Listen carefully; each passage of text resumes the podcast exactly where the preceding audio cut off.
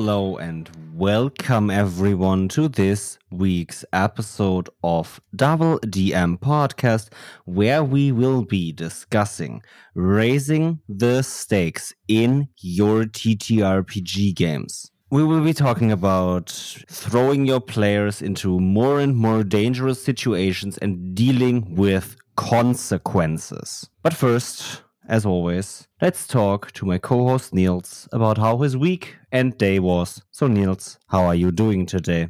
I'm doing fine. It's been a lovely day so far. I'm glad I can record with you today. So, everything's great. How about you? How about your day? I mean, I'm doing great as well. Little bit hurt and bruised, but From Kendo?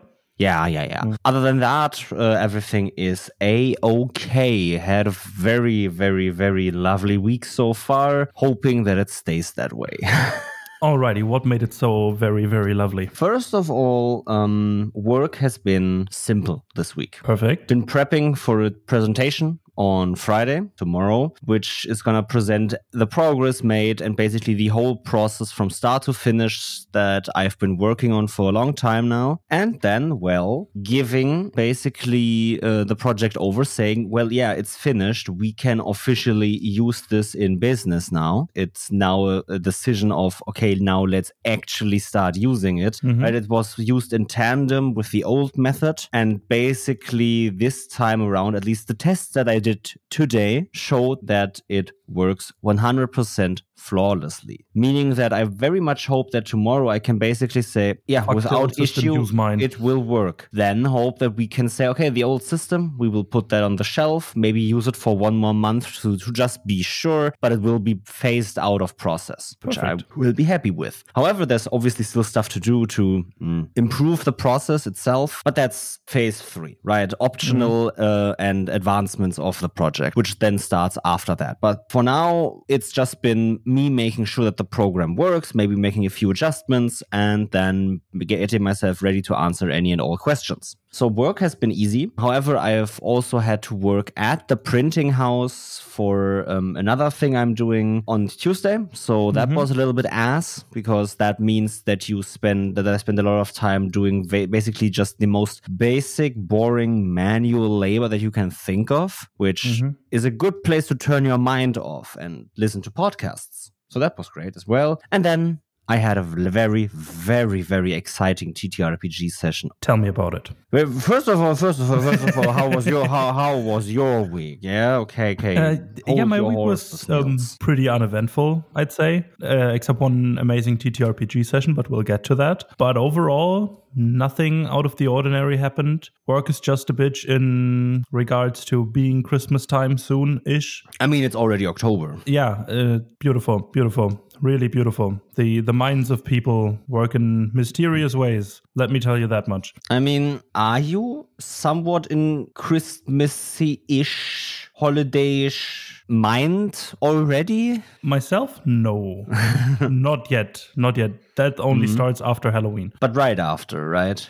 Some uh, in the week after and Yeah. something along those lines yeah Yeah. and So, yeah i mean halloween is soon but still it's not quite there yet so yeah I mean, to be fair, it's only just a week when this episode airs. So yeah but it's a fucking week okay yeah, It's a week. Yeah, yeah. but yeah no i'm not really into christmassy stuff yet but that will change in about a week not Mm-hmm. Yeah. that i have a choice but listen to mariah carey's all i want f- uh, for christmas is you all day Do you think that that's actually increasing or, or speeding up the process of you being in Christmas spirits? No, that's just uh, that has the opposite effect. I mean, I like Christmas music when I'm in the mood or in the Christmas mood already. Asshole. Can't wait for. for Nils is just waiting for jingle bells. Sorry, everyone. Um, but I had to make that joke. And I will not apologize again. yeah. Yeah, but uh, overall, Christmas music can be great, but not when you hear the same songs over and over and over and over again that has been played to death, anyways, already. So, yeah, Mhm. fun stuff. fun stuff. yes, yeah, yes. okay, no, I get it. I, I get it. I get it. I get but, it. But overall, music helps to get into the Christmas mood. Mm. But yeah, other than that, nothing special happened. So pretty uneventful week. Yet a great one. Oh, nice. Okay, yeah. Any plans you're looking forward to? Not particular in the next or in the coming week. So Mm. nothing nothing big coming up. Nothing big. Okay, okay. But in in the farer future or more far future, like 3 weeks from now, there will be something fun and exciting. But that's um, a topic for another time. For about in two and a half weeks, you could say. But yeah, back to your TTRPG session. How was it? An exciting one, you said, or an amazing one? It was it was exciting. We played Tyranny Tell of me. Dragons. We had the Metallic Dragon Council, and Mm-hmm. my players managed to successfully convince all five dragons to join their cause.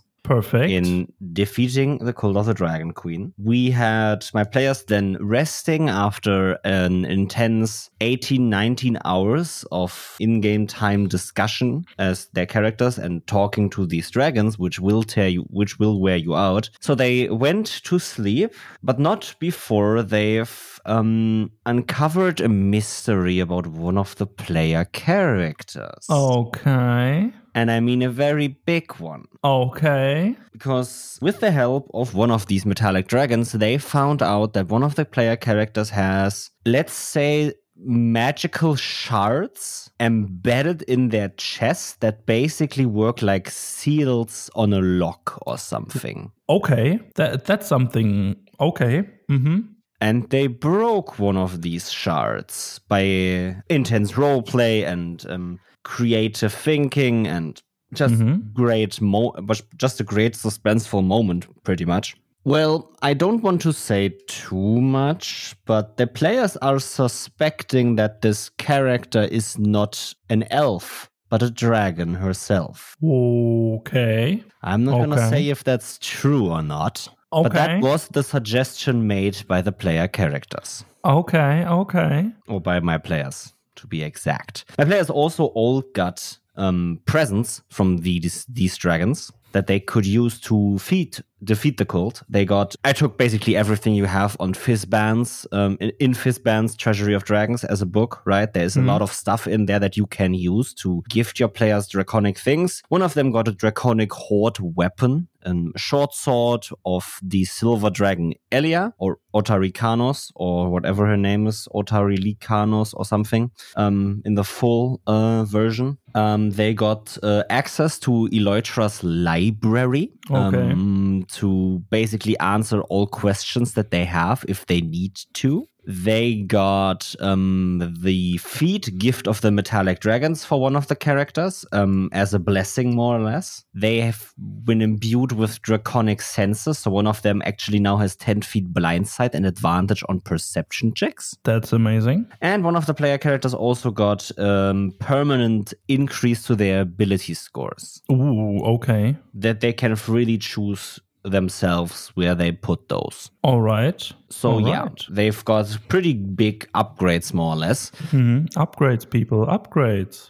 exactly. And yeah, then they went to the Misty Forest Mhm. to deal with the cult's activities there. All right. Can't wait to hear more. Sounds fun. I know. Uh, an upgrade session basically is always just fun to see. If it's not if it's not just a, a in quotation marks not just a level up something extraordinary something out of the norm in terms of level up. I always like how they uh, the players deal with that and use that and describe that. It's just or at least in my experience it's been always a lovely time to witness that. You just sit there give out cool shit and the players run with it and make their own even cooler shit out of it. Amazing stuff. Yeah, I mean, it was a very great role play session filled with great amount of plot development and character development. So, in my book, that was a very great session, and it was one of my favorites of this campaign. Very nice. Very nice. Yeah, can't wait to hear more about your campaign. I got a TTRPG session as well. Yeah, Last Tuesday. I, I want to know about it. Yeah, let's, It was- let's hear it. Yeah, it was, let's say, not the thing that our GM thought it would be. or it thought it could be, because we have this um, quest to fulfill a um, promise that our paladin made to their honored god because they once nearly broke their oath and to restore that kind of connection and trust a bit they um, basically accepted the quest. And we are we were just on the way towards that um, and finishing up a side quest on the side as well that was on the way there anyways but instead of going there straight away we decided, hey, let's hit the black market first to gather some information, why ever, right?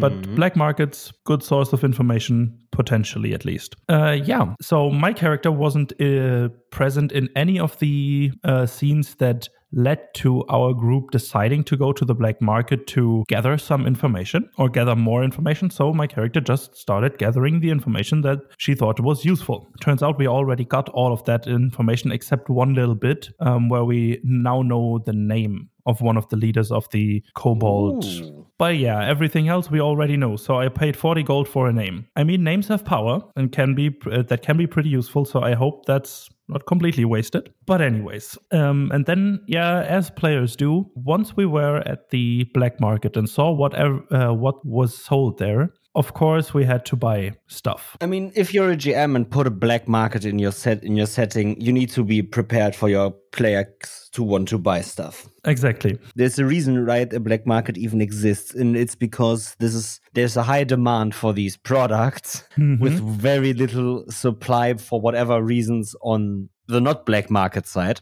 yeah yeah so um turns out we don't have any real big money so we had to scam our way a bit through which was pretty fun because we had a um gem encrusted goblet of some sorts Oh. um, that we we talked to one of the vendors and completely made up a more or less fake history about this goblet and made it seem like a one in a lifetime ancient artifact that we then sold for 450 gold although it was roughly worth about 100 gold. So we scammed the scammer. That's always good. Then used that money to buy a weirdly looking armor that no one has ever seen before no one has ever seen anything like that before we only know that the making, or the art of making this armor, is similar to some sort of um, collective that is known to no one really, except by mysteries and legends in the southern seas of this world. So, of course, we had to buy it, right? It looks Of gnarly, course. it has teeth all over, and it's just brutal looking. But we had to buy it, right? It's just Yeah. it's the law. If there's something gnarly looking with no one really knowing what it is and what it does and where it came from, you have to buy it. Mm. I don't make the rules. but yeah, after that, we decided then to, um, uh, right before we want to go on a boat trip, buy a fucking owl bear. So now we have an owl bear pet with us. Yeah, obviously, because everyone wants one. Yeah, the thing is, I, as a player, wanted a, this owlbear baby so fucking bad, but my character didn't. And ca- finding a way to say, yeah, let's get the owlbear baby without saying, yeah, let's get the fucking owlbear baby was a difficult task. But, anyways, we got it, and we got gifted a shark on top of that as well, a baby shark. Oh, oh, baby shark, the dude. yeah, that, that was a thing for 15 minutes at our table at this session as well. After the GM said it's a baby shark, and one of our characters is um, an interesting um, envisionment of a water genasi. So it, they are completely made out of water and just flowing, kind of like a uh, water elemental. So now the baby shark lives in that genasi, water elemental thing. Yeah.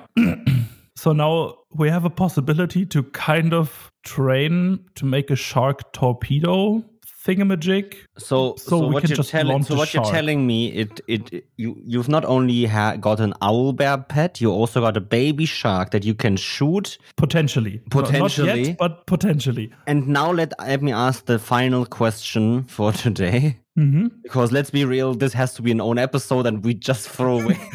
no, this is obviously still the recap. When are you gonna make a Sharknado? It takes a few levels, I think, but um, yeah, it, it's it's definitely on the table, at least from all, from all Oh. the players' perspectives. Okay. But yeah, I'll tell you once we reach Sharknado levels. I will inform you about that. But yeah, hmm that's basically all I have for TTRPGs. Uh-huh. So yeah, fun stuff, fun stuff. And it, it, the the whole session just was basically the black market shopping, scamming, gathering information bit. And now we are ready to leave towards the kobolds that may or may not have stolen a golden statue of a god. May or may not. Exactly. okay, cool. Nice. I can't wait to hear more. But for now, that is all we will hear.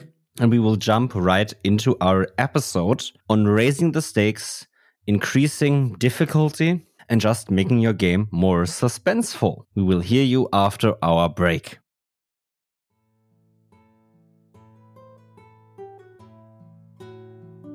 Hey listener, how are you enjoying the show so far? Tell us about it in whatever way you see fit. Go to our social media pages and add us or DM us about your favorite episode of the show. We would love to hear from you on what impact our show might have had on your home games.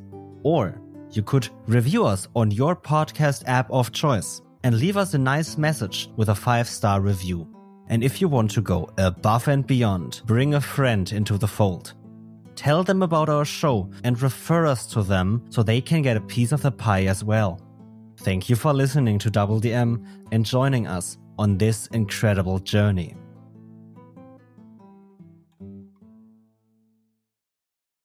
Okay, Niels, we've talked about danger, death, making something dangerous, dramatic, cinematic, right? Especially when it comes to combat, we've talked with all those descriptors, but also outside of combat, we talked about we talked about right making sure that pacing is right and stuff like that, and all of that stuff. And we've always talked about stakes, but we've never had an episode specifically designed to talk about the stakes in your story, how you ra- can raise them, how you can manipulate them, and how you can regulate them as well, and make sure that your story is appropriately staked so their players do something. Right? Mm-hmm. When you have too high stakes, it could very well be a bad thing that leads to your players just crumbling under the pressure of these high stakes, more or less. Mm-hmm. And when you have too low stakes, right, it might be that they don't care and not do something about the situation because it doesn't matter to them when whatever you have happens, right? For that, we first of all need to talk about stakes entirely and what they are. And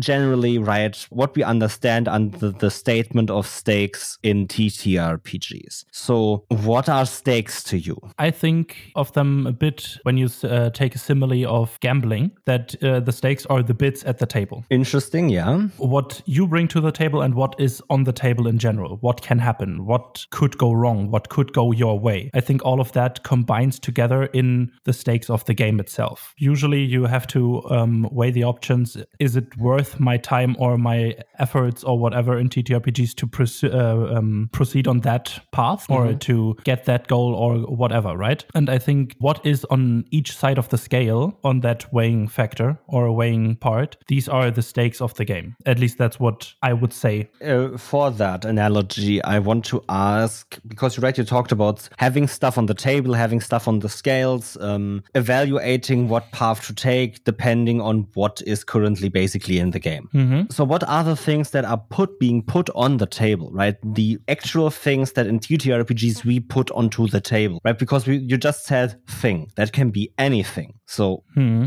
specify that for me? Well, it can be a lot of different things. It can be threats that can happen mm-hmm. to the mm-hmm. world. It can be um, personal objectives that you can or cannot fulfill mm-hmm. for your characters. It can be time pressure. It can be yeah, just or just monetary value or yeah. items, material mm-hmm. things, personal things. Just yeah. basically everything that would make the situation or could make the situation more tense. Okay, yeah, that makes sense. But I think there is a difference between the things you've just said in themselves. Because, right, the first thing you said was what? Uh, threats.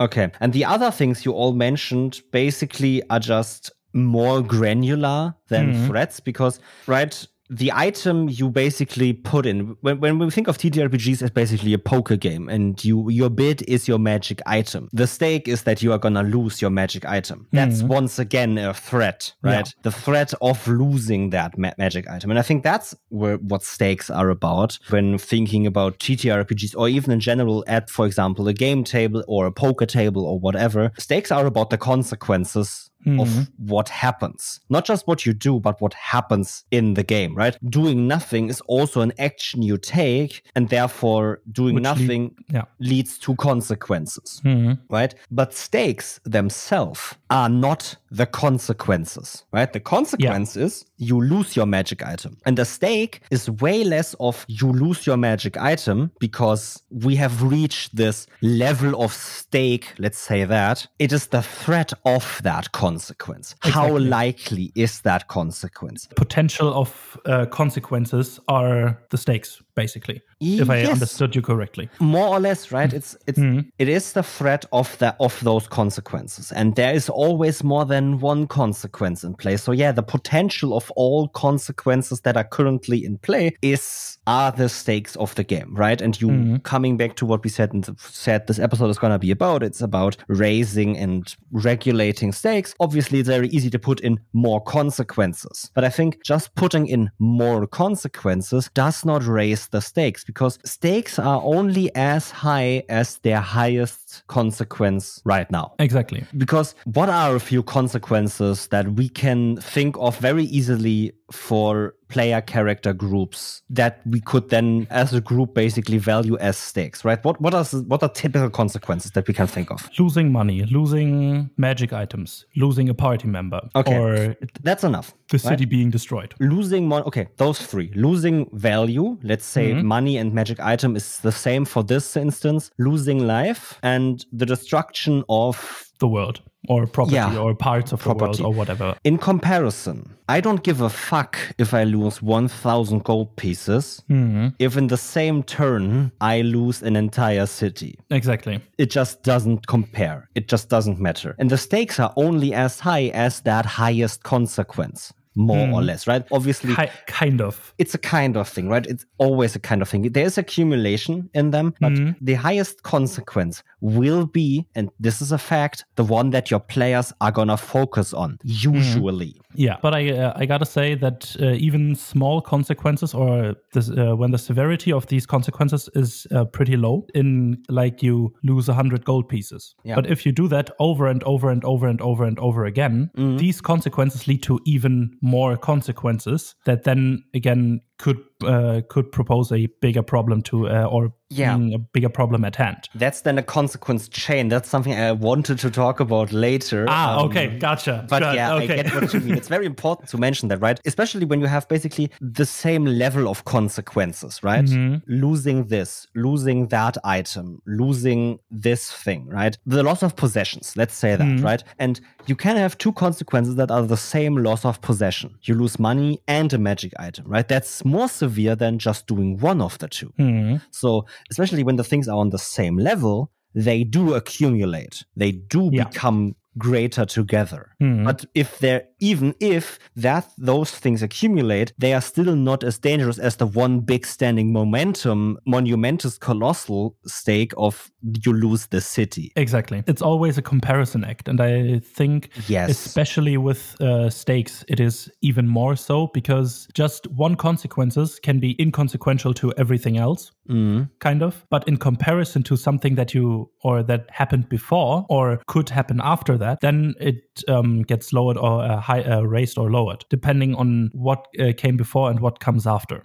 Just Mhm. because of the things that um, could happen, the severity could be pretty fucking low or could raise to unimaginable or unfathomable heights just because of the things that could lead um, or that could come from that. Mm. And, and there we are in, the, in these these causality chains that one thing leads to another, that leads to another, and so on and so forth. Yeah. Where you then, which I think you could technically or theoretically uh, see them as one consequence, but that would boil it down too hard because you want to stop that chain. And that's the stake or the um, enticing thing for your party to do when you have or when you notice that this consequence chain is going and it starts rolling and rolling. You want to interrupt that as soon as possible. I think for that, there's something very necessary to be talked about before we get to those chains, and that is perception of. And Ooh, we've, yeah. read, we've Yeah. said Yeah, so many countless times that what TTRPGs are about what is being perceived at the table and not what is being hidden behind a veil of screens and whatever, right? Exactly. If I know there's a shadow curse coming from a different continent, and if my players don't do anything to stop it, it's gonna take over the whole world. Cool, nice idea for a plot, but it only works if my players are actually encountering the shadow curse. If that threat just goes on, on, and on and on without me giving my players the prompt to interact with it, it has already won.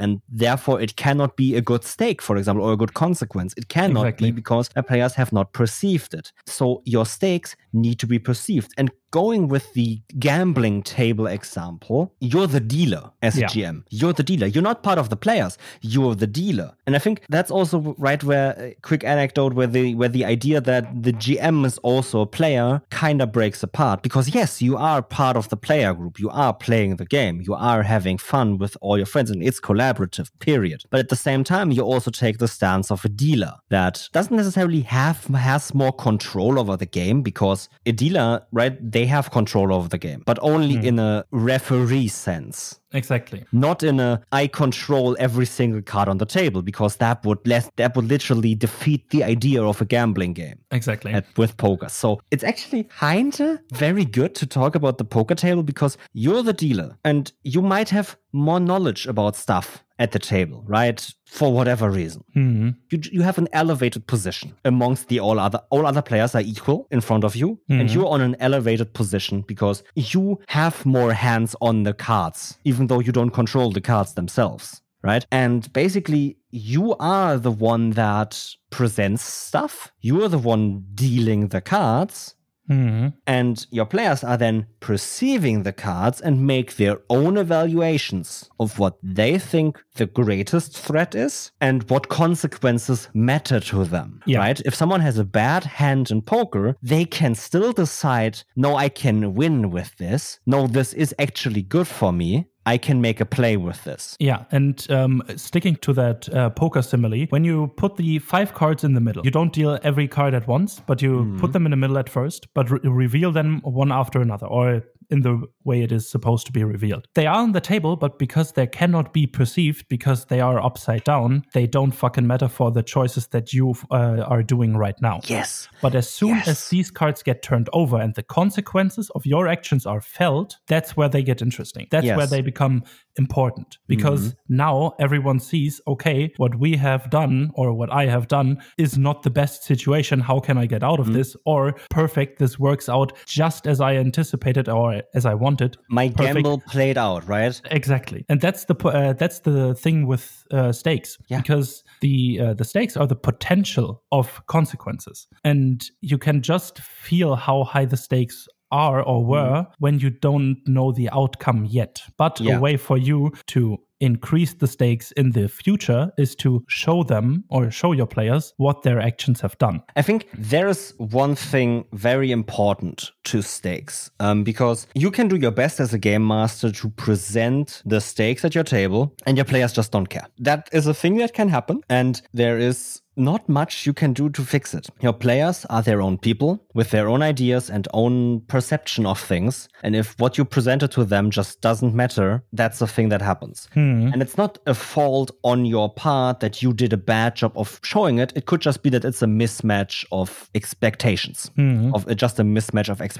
It happens. However, I think for stakes, especially right when you want to raise them, you need, first of all, for stakes to even exist, you need investment. Yeah. And especially when you want to raise the stakes, you need to have investment in what has been already there. If your players are invested in the consequences that the kingdom they are currently in is being destroyed around them by this invading army. Exactly. Just having the players run around the world and then being in a random spot and saying, oh, yes, there's an invading army that they don't care about, where in a place that they don't know anything about, it can be a very real possibility that they go, okay, let's get out of the way of, the, of that army. We don't want to be caught in their in the crossfire.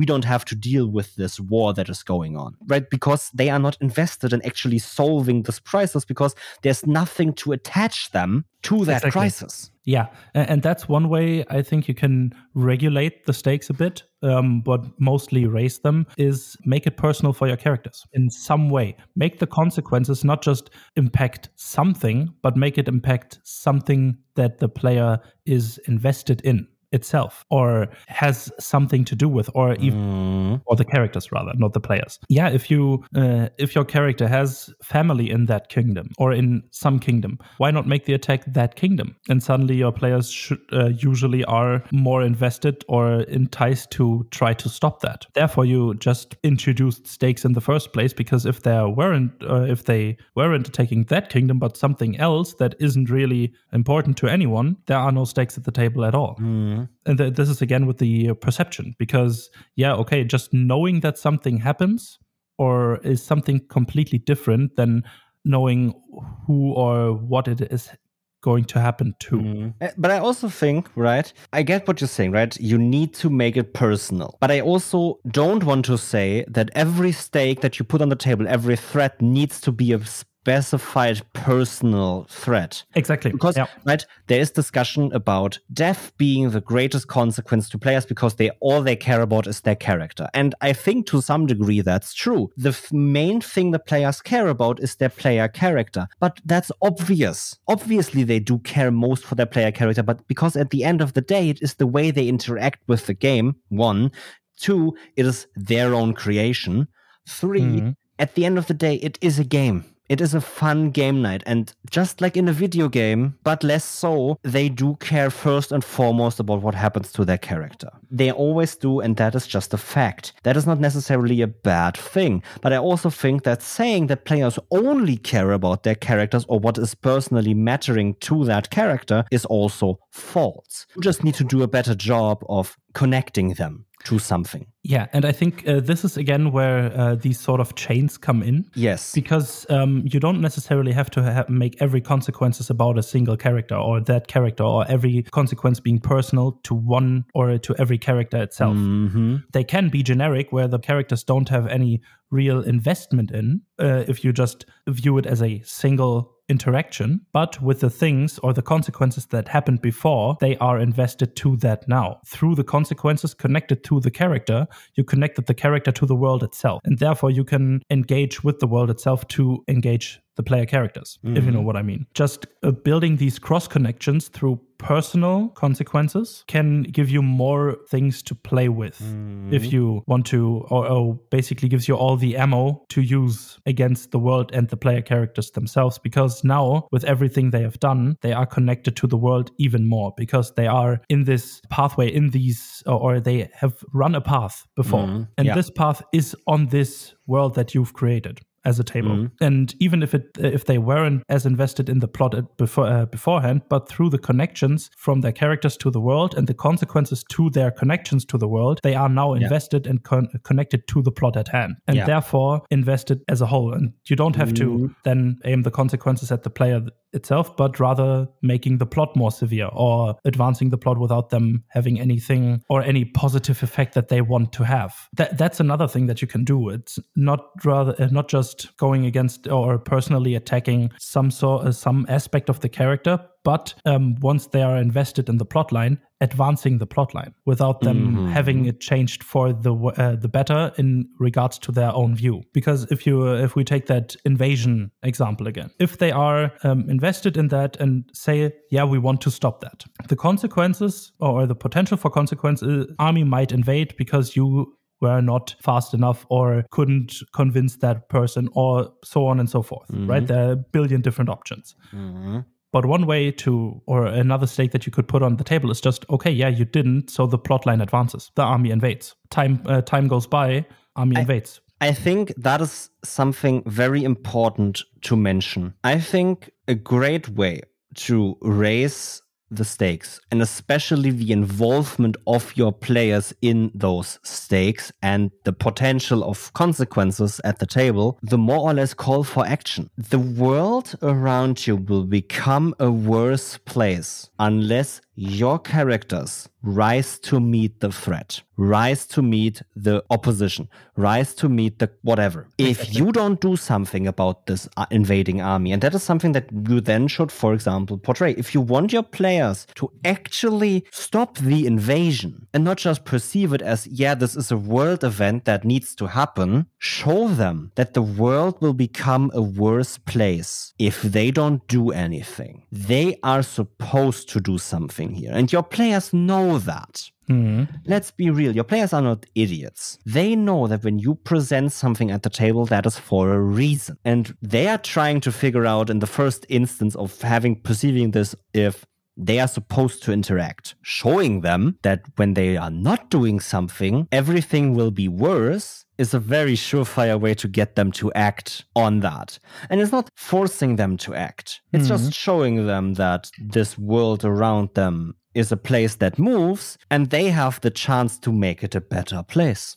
Exactly. And I think um, you just mentioned a big part in, in that. Uh, if you want to have high stakes or regulate the stakes, give your players more agency. Oh, yeah, Because 100%. they can, it, it- as per usual, always give your players agency, but that's not the point that I'm trying to make here. But the more agency they have, the more their actions are felt by themselves. Because if you have the option uh, or all the options to do the things that you want or don't want, and then see what your actions have done, is way more enticing and more engaging than seeing something happen that you couldn't have done anything about, right? Just because you have the option to do everything or to stop the army and showing them that they have or giving them the option to stop the army just en- uh, engages them more to really try to stop the army at hand. If they don't have a clue on what the fuck to do in that regard, and if they just read a newspaper article, yeah, hmm, enemy army spotted at the other side of the continent, okay, cool. There's no way for Yeah. them to engage with them. So there isn't really any agency for the players to do anything about it a- at the current moment. If you put an embassy of that invading army's country in that city where they are in, that's a different story. it it at least gives them a point where they can interact. For some players, that might not even be enough, right? That point where they can interact. For others, that might just be enough. But actually, the fun thing is, right? Um, you said you talked about agency, right? Give your players agency. That way, it will raise the stakes naturally. That is entirely true because at the end of the day, you don't want to just show your players you need to do something so these consequences don't happen. You want your players involved basically in a web of consequences where they have to decide wherever they go, which will lead to other consequences. Obviously, you don't want your players to do something and no matter what they do, the world will still become a worse place. I am saying actively that you should make your players realize if they don't do something, the world is worse off than when they do at least something. And now let's be real, something of the right path, right? Your players can also decide, yeah, let's join this army and raise hell across this country. They can do that, but that is going to be the evil playthrough. And that leads to a worse world. Yeah. But at the end of the day, it is their prerogative to do something. But it's not just their, their prerogative to do something with the agency you give them, but also you should make them do something with the consequences you create. And then, therefore, however they choose to do something, it will lead to consequences. Exactly. And that those consequences can at first obviously be positive. And then down the line, naturally, there might be other downsides to what they did. Um, you don't necessarily need to force this. This is very important. Sometimes decisions your players make should just be rewarded with good things and not just made morally gray because, oh, yeah, we need some bad things as well to this side. No, your players can save the fucking day, especially if they do the right thing. If everything aligns, they should be able to do the right thing and save the day. But also, right, if there's an invading country, your players actually stop the war. They somehow make it possible to stop the war. Maybe they kill the invading army's general and they retreat. And therefore, it gives them enough time to say, We've slain your general. We had to do it. And basically threaten the other kingdom into submission to not attack. Hmm. Whatever, right? That can lead to consequences that if they ever have to venture inside that country, they might get arrested for murder. They will be in a hostile environment. If they don't, they don't suffer those consequences, right? But that's the thing. Only their actions will reveal more consequences. Exactly. Only their actions lead further down the line to higher consequences. And that is why the agency is so important, like you mentioned. Exactly. And uh, since TTRPGs are a game of choices, putting more choices in front of your players is an amazing way to regulate the stakes in general. It can be raising or lowering the stakes because if you just put more choices in front of them, uh, to interact with, they can choose, in quotation marks, the lesser evil that could go wrong if they go that path. And yeah, it just uh, because we always uh, talk about raising the stakes, but what if the stakes are too high? How can we deal with that? How can we lower them? Right we talked about downtime and stuff like that where the stakes are in the moment lower? But i'm talking mm-hmm. where we were talking about basically the bigger stakes that are currently on the table right? The threat of the impending doom whatever is still there and how can we lower that? And i think that's actually very hard to do because you've introduced this shadow king that is un- basically an unstoppable demon force and you you've given them traits and basically put down facts on the table that say this this and this about this threat and you can't take those facts away. Mm-hmm. You cannot. Even right revealing disadvantages and maybe downsides to this king weaknesses right it doesn't lower the stakes. It just mm. gives more options to deal with those stakes. When we're talking about perception of those stakes could mean that the stakes feel lower because your players see a greater chance of success Hmm. However, the stake, the, the consequence, this king is threatening to eradicate every single living being on this planet, did not change. Yeah. It's just that the player's success rate skyrocketed by finding this weakness. And I think that's where, that's how you lower stakes. Because you can't really lower them because you've Yeah, you- created them to be this high. What you Mhm. can do, however, is increase the chance of success over that stake. Especially in TTRPGs, that's what it's all about, right? Your players take a chance. And if it works, it works. If you Mhm. increase that chance, it feels, first of all, like they have a greater chance, obviously, but also they have a greater chance at success. And at the end of the day, stakes are not necessarily just about, right, oh, there's a consequence, but it's also about how can we best deal with this consequence? What's the greatest chance of success plan that we have? Yeah, this is uh, if you um, get if we get back to that uh, poker analysis, basic or analogy. Basically, it's when uh, both parties of that um, interaction, the let's go with quote unquote evil and good side uh, for ease of uh, argument here, are all uh, both are all in. And then the last card gets flipped.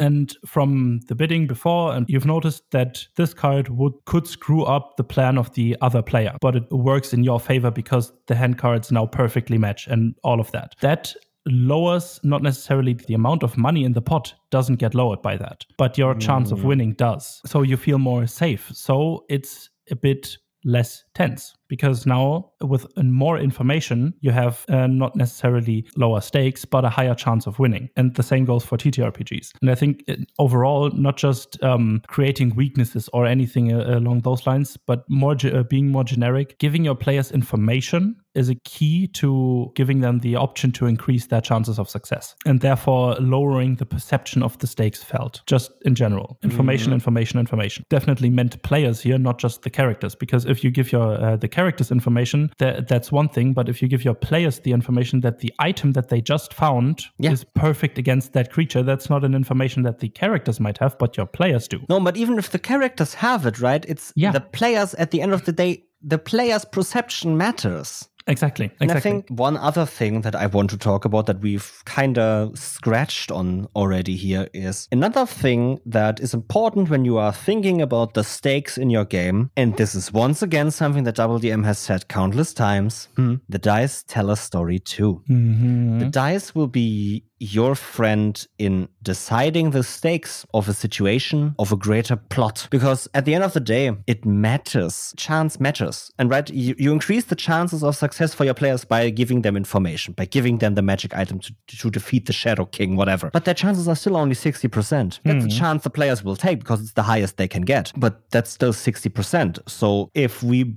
boil everything in the final confrontation down to a single d20 dice roll. Your players just need to roll an 8 or higher. Obviously, right, we have a f- countless number of dice rolls in, in the combat to, first of all, restrain the, the Shadow King, then jam the magic item down his chest, and then chant the magic incantation, whatever right? Yeah, no, no single point in failure of uh, and all of that, blah blah blah. Yeah, no single point in failure, obviously, but that also just doesn't matter to the point here. Exactly. It's if you completely take out chance, right? You have decided already if the Shadow King wins or the players win. And mm-hmm. I'm gonna be real, no matter what percentage you had before, most GMs will err on the side of the players win because that's more fun. If you're not that, if you're not that type of GM and say, yeah, my my my demon wins, I'm not going to say that that's better or worse because I think predeterminedly deciding what the stakes uh, are and especially what consequences come anyway is bad regardless of what you do because it at the end of the day means that the stakes didn't matter at all. Your players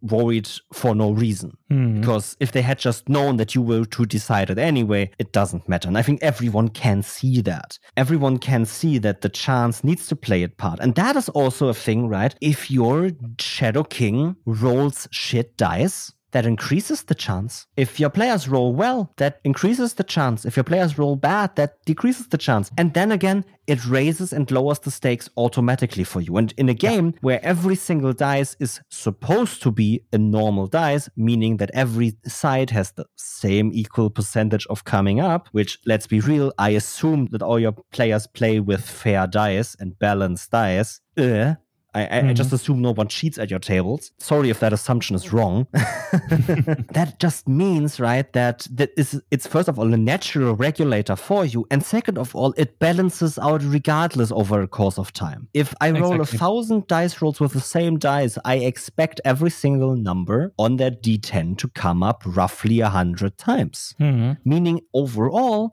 the balance is kept. Exactly, but but that's again statistics because you can't. Yeah, you can put chance into that. Yeah, but um, a single dice roll of a d10 is not a good reference for all the sides being equal. Yeah, and coming back to TTRPGs as a whole, the more choices you have, the more equal it will get, or the more yeah. reliable it will get, yeah. just because of statistics. But at the end of the day, right, the statistics is the perception of chance for us. That's exactly. how we perceive chance. We look at the statistic, okay, yeah, I have a 5% chance to roll a natural 20 on every single skill check and ability check and saving throw mm. and attack roll and whatever. So I take that chance, right? Mm. I hope for a nat 20 every single roll, even though I know that only every 20 rolls I should get one, statistically mm-hmm. speaking. But even then, I have times where I roll three nat 20s in a row. That's a chance in one in 8,000. But right over the course of time, that single occurrence is a one time thing. And then again, it is a natural regulator and is part of that story. It is exactly. part of that stake. It was just meant to happen that mm-hmm. you are not able to stop this threat for now.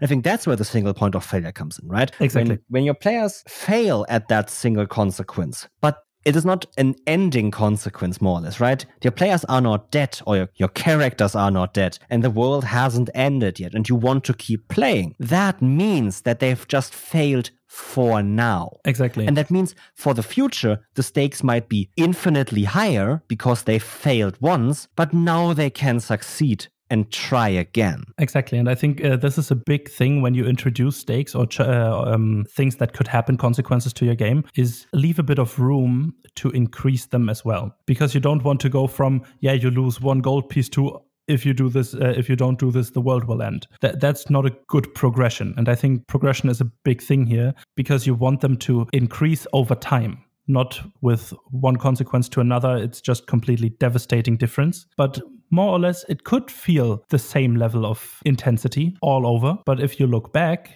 and see, okay, this consequence is um, why did we even care about that back? Okay, back then we were in a place and all of that, right? Progressing and increasing them slowly over time is a big thing to make them more felt and not just arbitrary. Yeah. It kind of, and there we get back to the chain thing. It's not not necessarily that one consequence leads to another. That uh, the these chains are a completely different thing, but a chain of increasing the severity of consequences or the potential mm. for consequences. And in the early stages, it might be just one of two options that could happen. But in the later stages, it could be one of 2,000 things that could happen. And just having the multitude of different consequences that could occur also increases the stakes, but without increasing the stakes, if you know what I mean. It's a bit weird because it's still just um, the highest stake is the one that is perceived as yeah. the epitomes, uh, you could say. Actually, I just thought about something, right? We said it at the beginning, and it's true. But that is also something that's the fact that you can exploit as a game master. You have the great stake of this invading army is gonna destroy the player character's hometown. Sure, they're connected. It's it is a very personal stake. It's very big, and they're gonna say, okay, we need to do everything to stop this. But at this, but in that moment, the stake of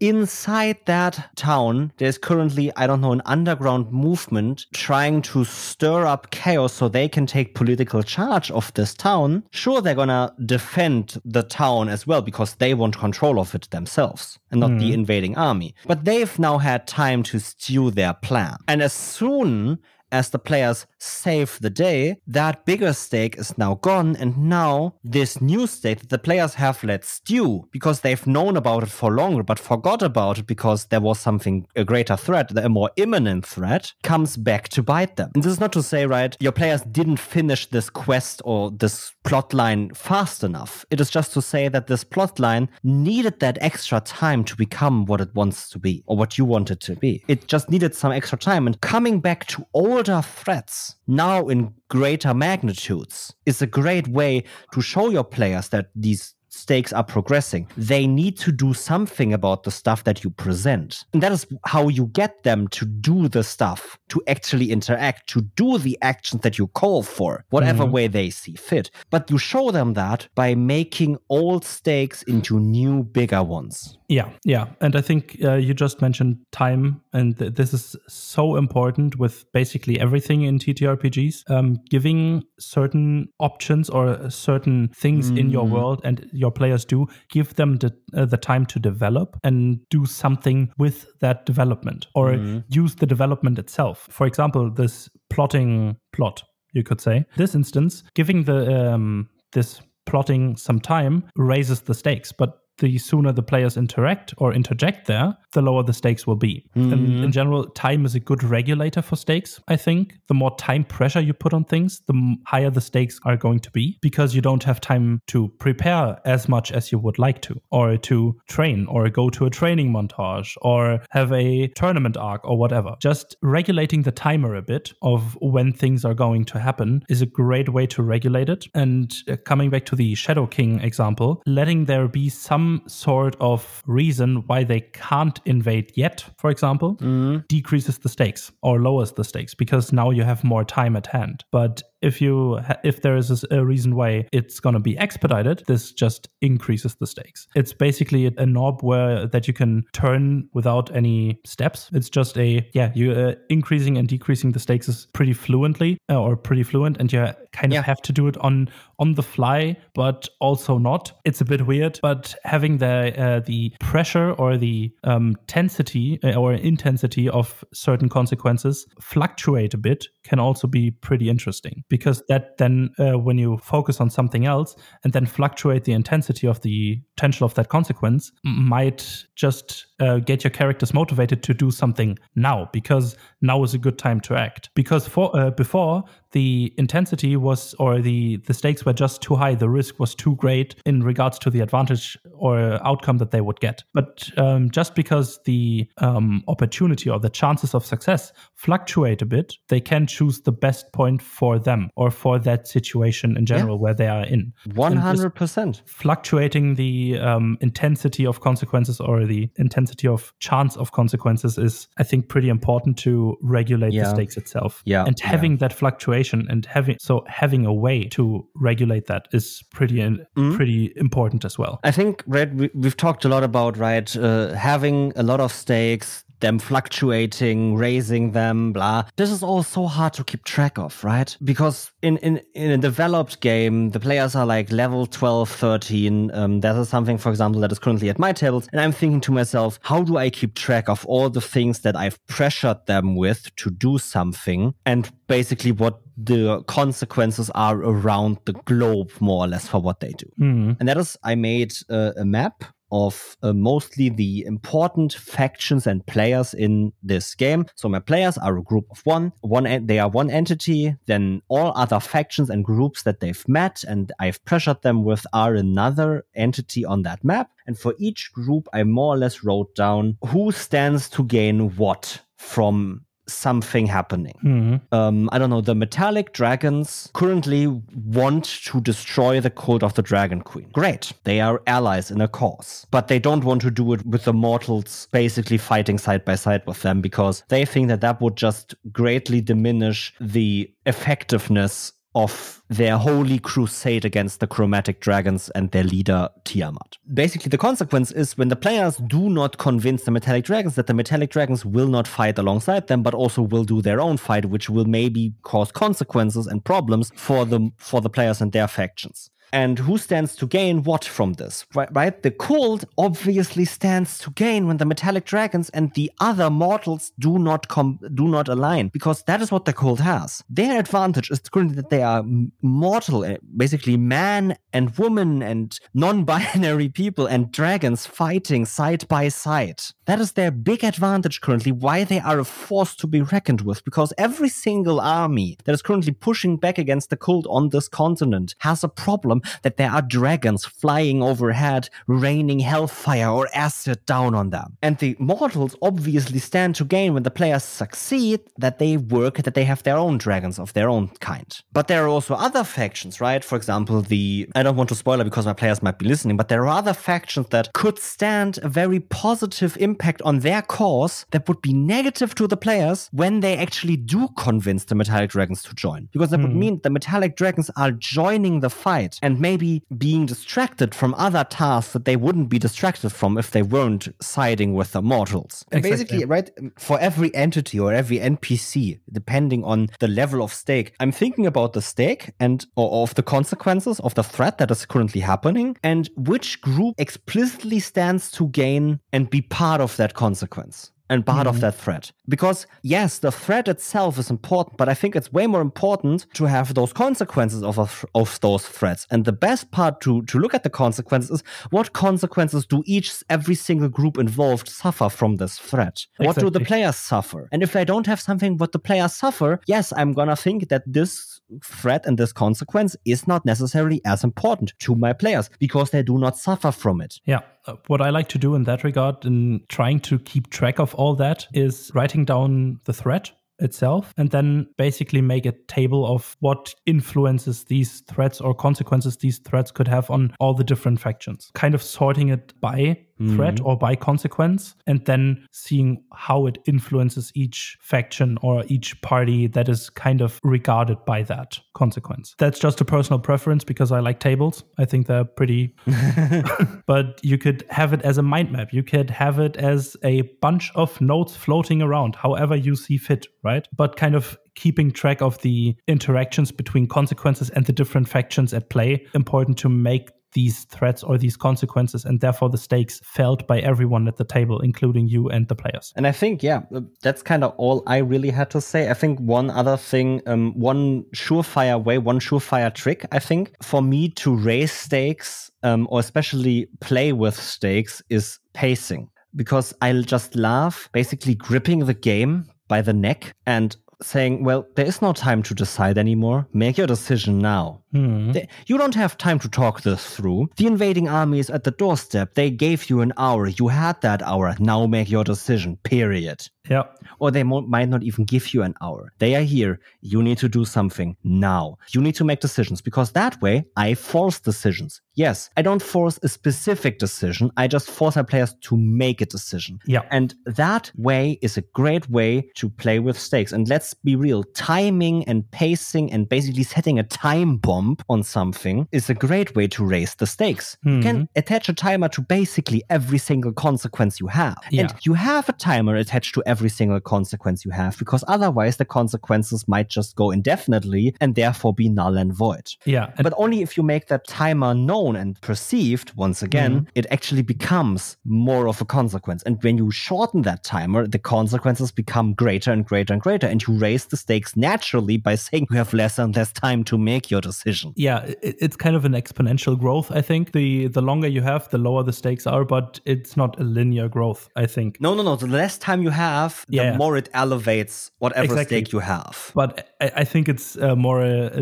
less a linear line, but a exponential curve. Yeah, in yeah, that regard. 100%. It's amazing just seeing the players' faces when you put really put a, a clock on the table and say, "This is the time you have. Make a decision." I mean, that's that's that's Love that. singular for the fact that um, the TTRPGs play on many different levels, and that is in game and out of game, right? If you tell your players in game they have seven days to finish this quest before the before something bad happens, right? That does not equate too much because TTRP, in TTRPGs I could spend five months worth of sessions to just play those seven days. Yeah, easy. But if I tell my players you have five minutes to complete this combat and put a timer on the table and say, yeah, you f- five real world seconds, uh, five, right? If I put a timer, you have five minutes to solve this this riddle that I currently have here. And the room is filling with water. It's one of the most easy ideas, right? But that as a figurative speech, right? You have five minutes to solve this, and you actually only have five minutes to solve this. What do you do? Obviously, that's going to raise the stakes because it is shorter time, but it's raising them exponentially more than saying, telling your players something that is way bigger because seven days instead of just saying six days, there's no difference because that alone, that is enough time to do a lot of different stuff. Mhm. And let's be real, you cannot sit with your players at a table for seven days straight to actually play that all in real time anyway. So any time that goes basically above, let's say two hours, I think is,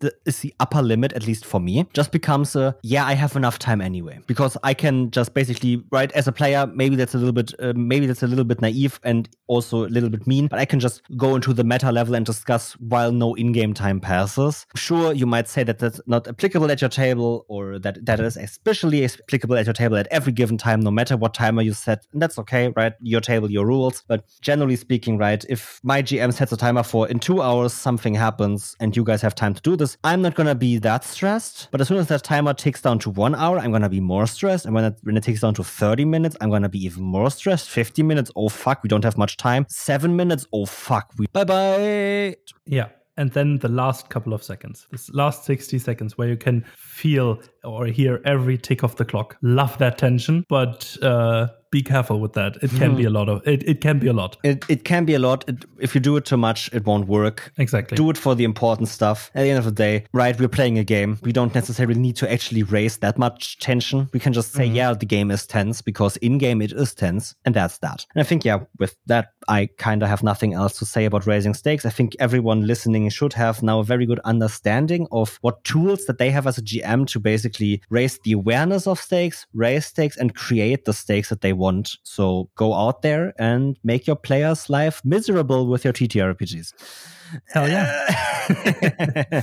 Obviously, you know what that means. We're not here to promote that you should actually do something bad at the table or be an adversarial GM. Yeah, but at the end of the re- day, it's it's fun to to play the bad guy. Exactly. And everything we say is always keeping in mind that everything at the Is table done in happens good in good faith, faith, yeah. blah, blah, blah, all of that. So go ahead and terrorize your players. and with that, thank you all for listening. Here on the next one, and bye bye. Thank you for listening to this episode of Double DM. It appears you liked this one. What we had to say and our advice helped you. Why not show us how we helped you in a rating, or even write a review detailing us how we helped? You can do this on the platform that you are listening on right now. It's just a few clicks, doesn't take long, and helps us out. It gets us out there and our advice into more ears of more people. Thanks again for listening and joining us on this amazing journey. Have a great day, and hear you on the next one. Bye bye.